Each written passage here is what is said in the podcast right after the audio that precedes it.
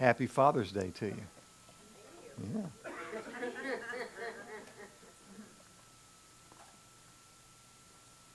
So, uh, the message I had planned uh, just got changed a couple of minutes ago while we were singing the song. So we're gonna gonna be a whole different message.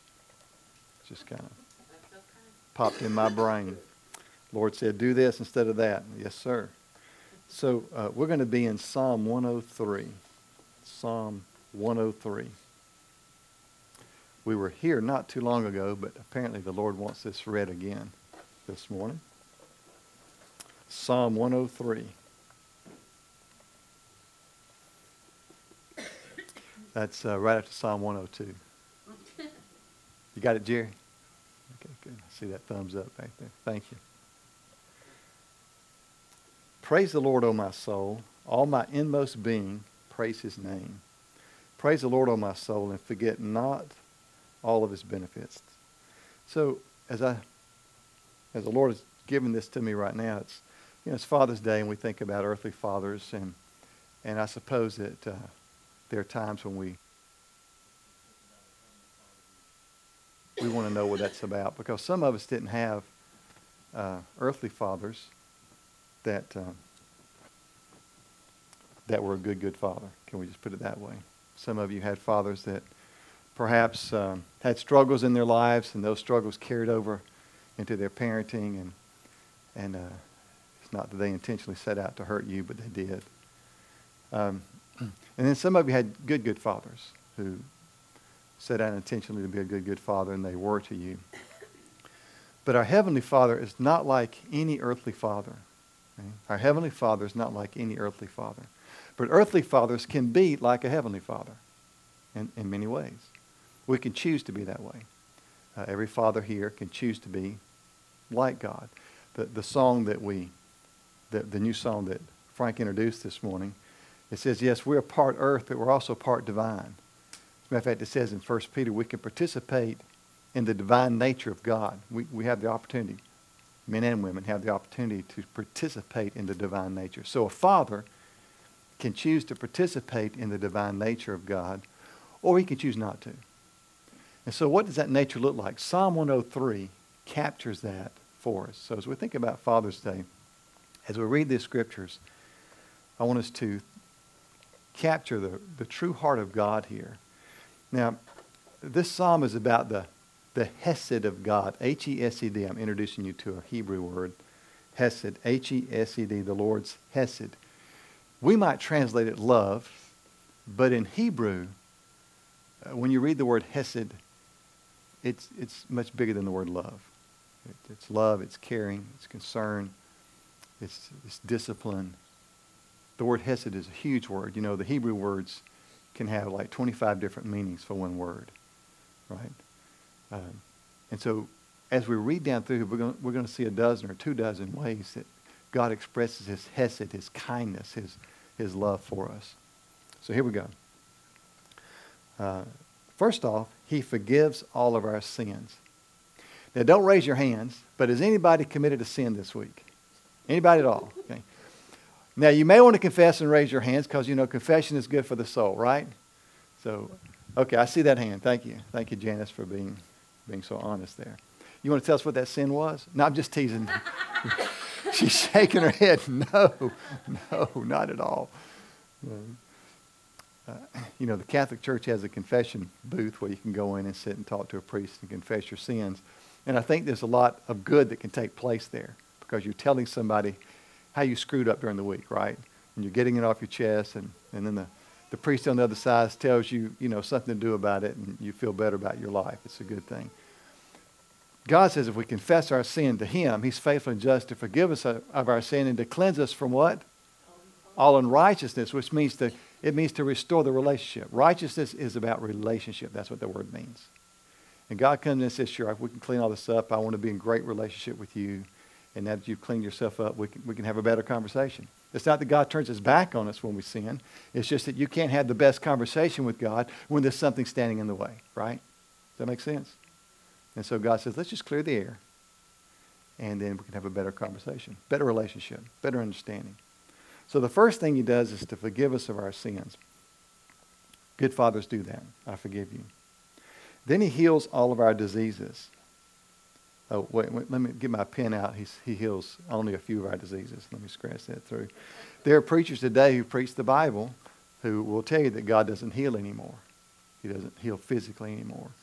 And there's some big name people. You can listen to them on the radio or the TV or watch them on the TV and see them on the internet, whatever. And they will tell you that God is not in the healing business anymore, but He is. He is. There's too many stories from around the world of people being healed.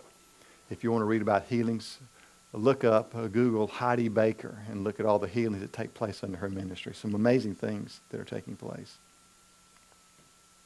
I've got some friends who every Tuesday go to the War Memorial uh, in, down in Nashville, and they minister to the homeless people. Just dozens and dozens of homeless people will come out, and they, they feed them and clothe them. They, they do whatever they can to help them. And there's this one gentleman that's, this, uh, that shows up just about every week, and he uh, is an avowed uh, witch, warlock. And uh, I've seen him. I've looked in his eyes before, and uh, he and I did he and I did an eye battle before. We didn't say any words, but he knew who I was, and I knew who he was.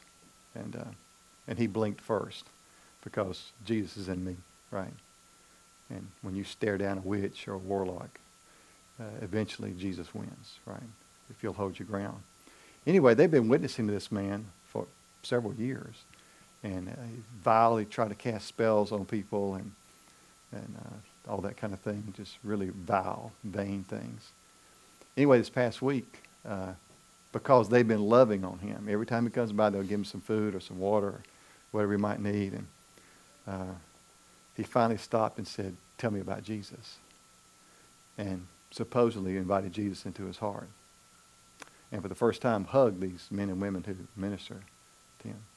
So it's the power of Christ, right? He can heal any disease, whether it's uh, a demonic attack, whether it's a physical attack. He, God loves doing that. But on our part, it takes persistence and faith and fortitude, right? Right? To stand in the face of that. So he heals all diseases. Our Father loves to do that. Who redeems your life from the pit of despair. Now, if you are, I see a few smiles from people who are familiar with uh, the best movie of all time, right? The Princess Bride. And when he gets, when Westley gets taken and put into the pit of despair, right, where his life gets sucked away from him. Anybody seen the movie? But here, there's three of us. I see four, five. Great. The rest of you need to watch the movie so you can understand the metaphor. Anyway, Westley gets captured. He's put in the pit of despair and there's a machine that sucks the life out of him. And he's mostly dead, right? He's not all dead, but he's mostly dead. And Miracle Max makes a, a pill and gives it to him, and he comes back to life, and he saves the day and rescues the princess, right? You've seen the story, right? Have you ever found yourself in the pit of despair where your life is being sucked away? Maybe because of something someone else has done, they're very toxic in your life. Or maybe something you've done to yourself. You've put yourself in the pit of despair and you're letting something suck your life away. You ever been there? God likes to rescue us from those pits. He likes to come in and say, You're mostly dead. Yes, you, you let your life be sucked away. You're mostly dead, but I like restoring dead people, or mostly dead people. We see Jesus doing that, right? And it, Jesus said, I'm only doing what Daddy tells me to do. And we see, we see Jesus raising people from the dead because Daddy said raise them from the dead. He redeems our life from the pit, and he crowns you with love and compassion. It's a royal crown, right? He puts it on your head and says, Wear this proudly. I crown you with love and compassion, with mercy. He satisfies our desires with good things. Now, in the Hebrew, this word is saba, S-A-B-A. He crowns us, he satisfies us, and it refers to tangible things. This is not some mystical, magical something he, he's out here saying, okay, I'm just going to wave some fairy dust over you. And you're going to fly off to Never Never Land. He's not saying that. He's saying, I'm going to bless you with tangible things, something you can feel and touch and hold. I don't know what you desire tangibly, but God says He satisfies our desires with tangible things. Right? Amen? That's, that's a good, good father, right? Good fathers do that. So that your youth is renewed like the eagles. God knows you need something, and He says, I want to give that to you, so it will encourage you. I want to encourage you with this. And so maybe something comes into your life to encourage you. When Debbie and I had uh, first married, we'd been married a year or so, and uh, I was driving a, uh, a classic, a 64 Ford four-door Galaxie 500. Big old beast. It would go down the road like a 290 engine in it. I mean, it was, it was nice, but it was old, but it was nice. And uh, we really needed a new car, but we were newlyweds and making $75 a week, and between the two of us, and and uh, there's no way we could afford a car. And so my great aunt passed away, uh, Aunt Gladys, and she was a very spiritual woman, a very spirit-filled woman, spiritual woman. And she had left in her will that whoever the preacher was in the family would get her car. And so I happened to be the only preacher in the, of all the cousins and everything. And so I get this call one day, and it's the uh, attorney called. It says, attorney, Aunt Gladys has died, and she's in the will. She's left your car. It was a Pontiac Catalina. It had like 500 miles on it, right? It's just spanking brand new. She had parked it in the garage and the battery had died. All I had to do was put a new battery in, right? And we had a brand new car.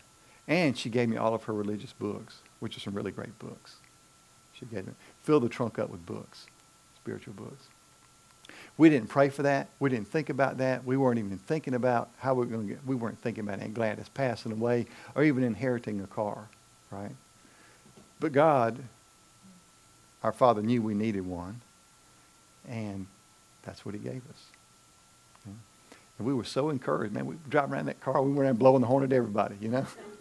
Back in the day when you did that. Look at my new car. My free new car.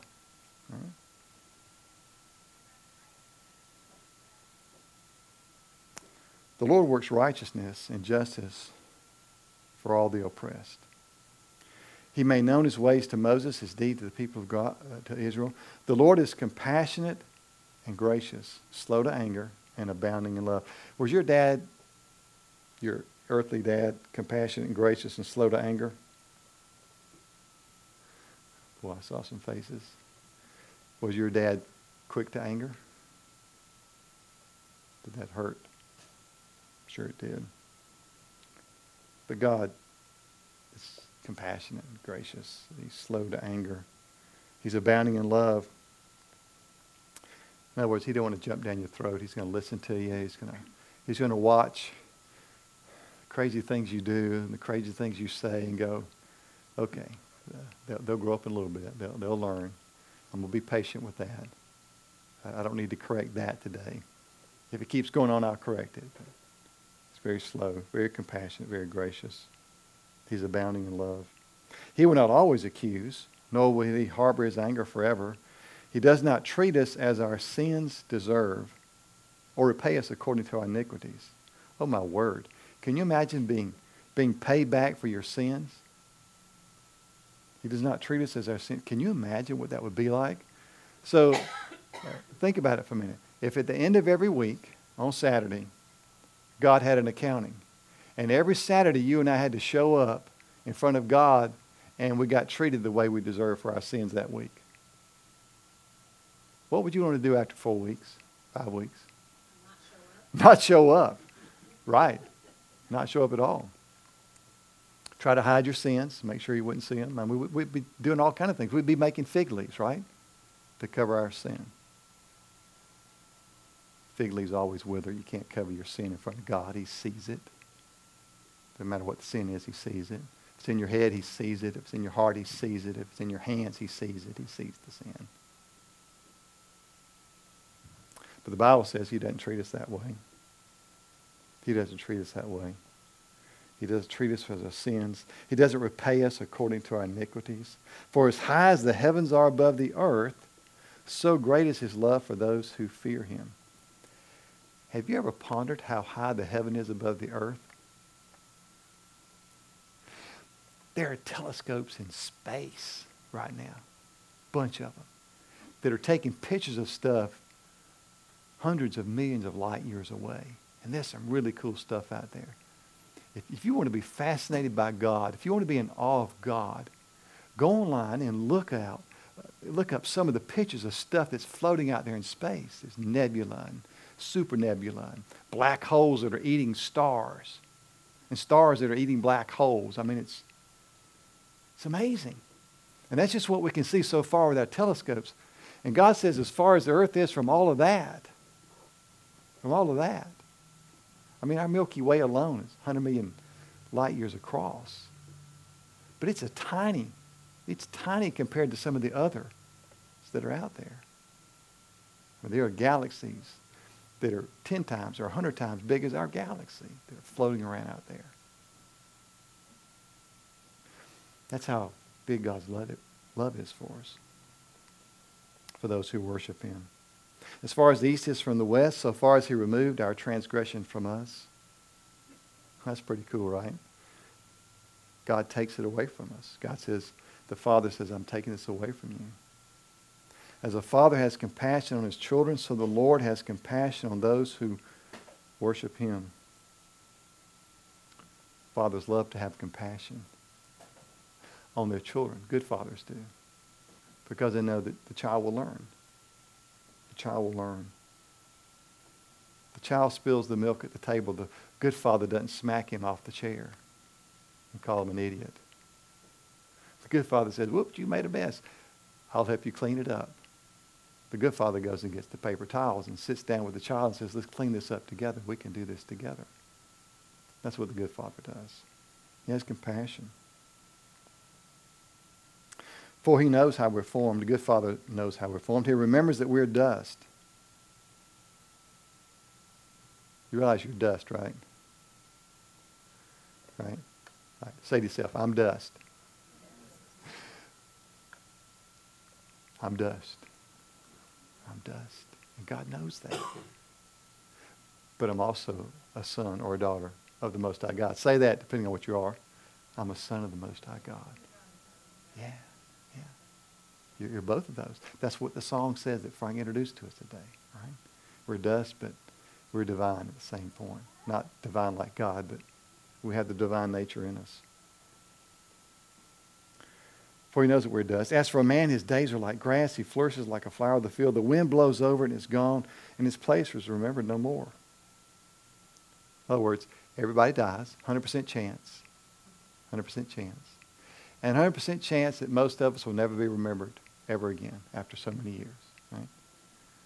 Walk through a grave uh, you know, sometime and look at all the gravestones and read the names and go, I, I don't know him. I've never heard of him. Never heard of him. You'll go to almost all of them and you will never have heard of them. Right? God knows that. He knows that about us. He knows that this life is short, 80 years, you know, 110, 111 if you read the stories. But it ends. And God knows that. So he's not putting all this pressure on us to perform and to be and to do something that we're not. Does that make sense? He knows if he squeezes us enough, we'll turn right back to dust. He doesn't want that for us. But from everlasting to everlasting, the Lord's love is with those who worship him. There it is again. The Lord's love is just there, those who worship him. And his righteousness with their children's children. His righteousness is now on my grandchildren. His righteousness is now on your grandchildren, right? All 27 of them. I know, they just keep popping out, don't they? I know, it's amazing. It's all boys, right? Except for one little girl.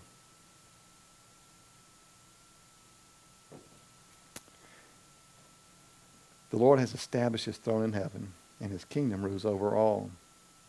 Praise the Lord, you his angels, you mighty ones who do his bidding, who obey his word. Praise the Lord, all of his heavenly host, you, his servants who do his will. Praise the Lord, all of his works, everywhere in his dominion.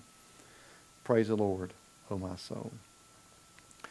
So, somewhere in your spirit, just say, Thank you, Father. Thank you, Father. And if you don't feel like the Father loves you this morning, I'm here to assure you, based on his word, that he does. He absolutely loves you. There's nothing you can do or say this morning to make him not love you. Nothing. Not one single thing. You can lay on the floor and pitch a fit, right? He's still going to love you. You can walk out this door and say, I'm never going back to church again. He's still going to love you. You can say, I hate God. He's going to say, I still love you. You can completely turn your back on him and walk away. He's going to simply say, I still love you. I'll be here when you get back. When you get done with the pig pen, come back to see me. I've got a robe and a ring, new sandals, and a meal waiting for you. That's the kind of father we, we serve. That's the kind of father we love. And that's the kind of father who loves us. Do you feel that this morning? Do you feel his love this morning? I hope you do. I so hope you do. Let's pray. Father, thank you so much for this day. Thank you for your love. Thank you for being the, the good father that you are, the great father that you are, the gracious father that you are, the generous father that you are, the giving father that you are. Thank you, Father. You are amazing. I give you thanks and praise on this Father's Day for who you are. And Father, help us to become more like you. That's plan. That's the purpose. Help us to be all these things we just read to other people in our lives. Help us to be all these things we just read to our husband or our wife, our children, our, our parents, our grandparents, our coworkers, the, the stranger that we meet on the street. Help us to be this to them because we participate in the divine nature. Yes, we're dust, but we are divine as well because we participate with you. So, Father, help us to be this to others. Help us to live with fortitude, loving God, loving others, loving ourselves, and loving your creation. For it's in Jesus' name that we pray. Amen.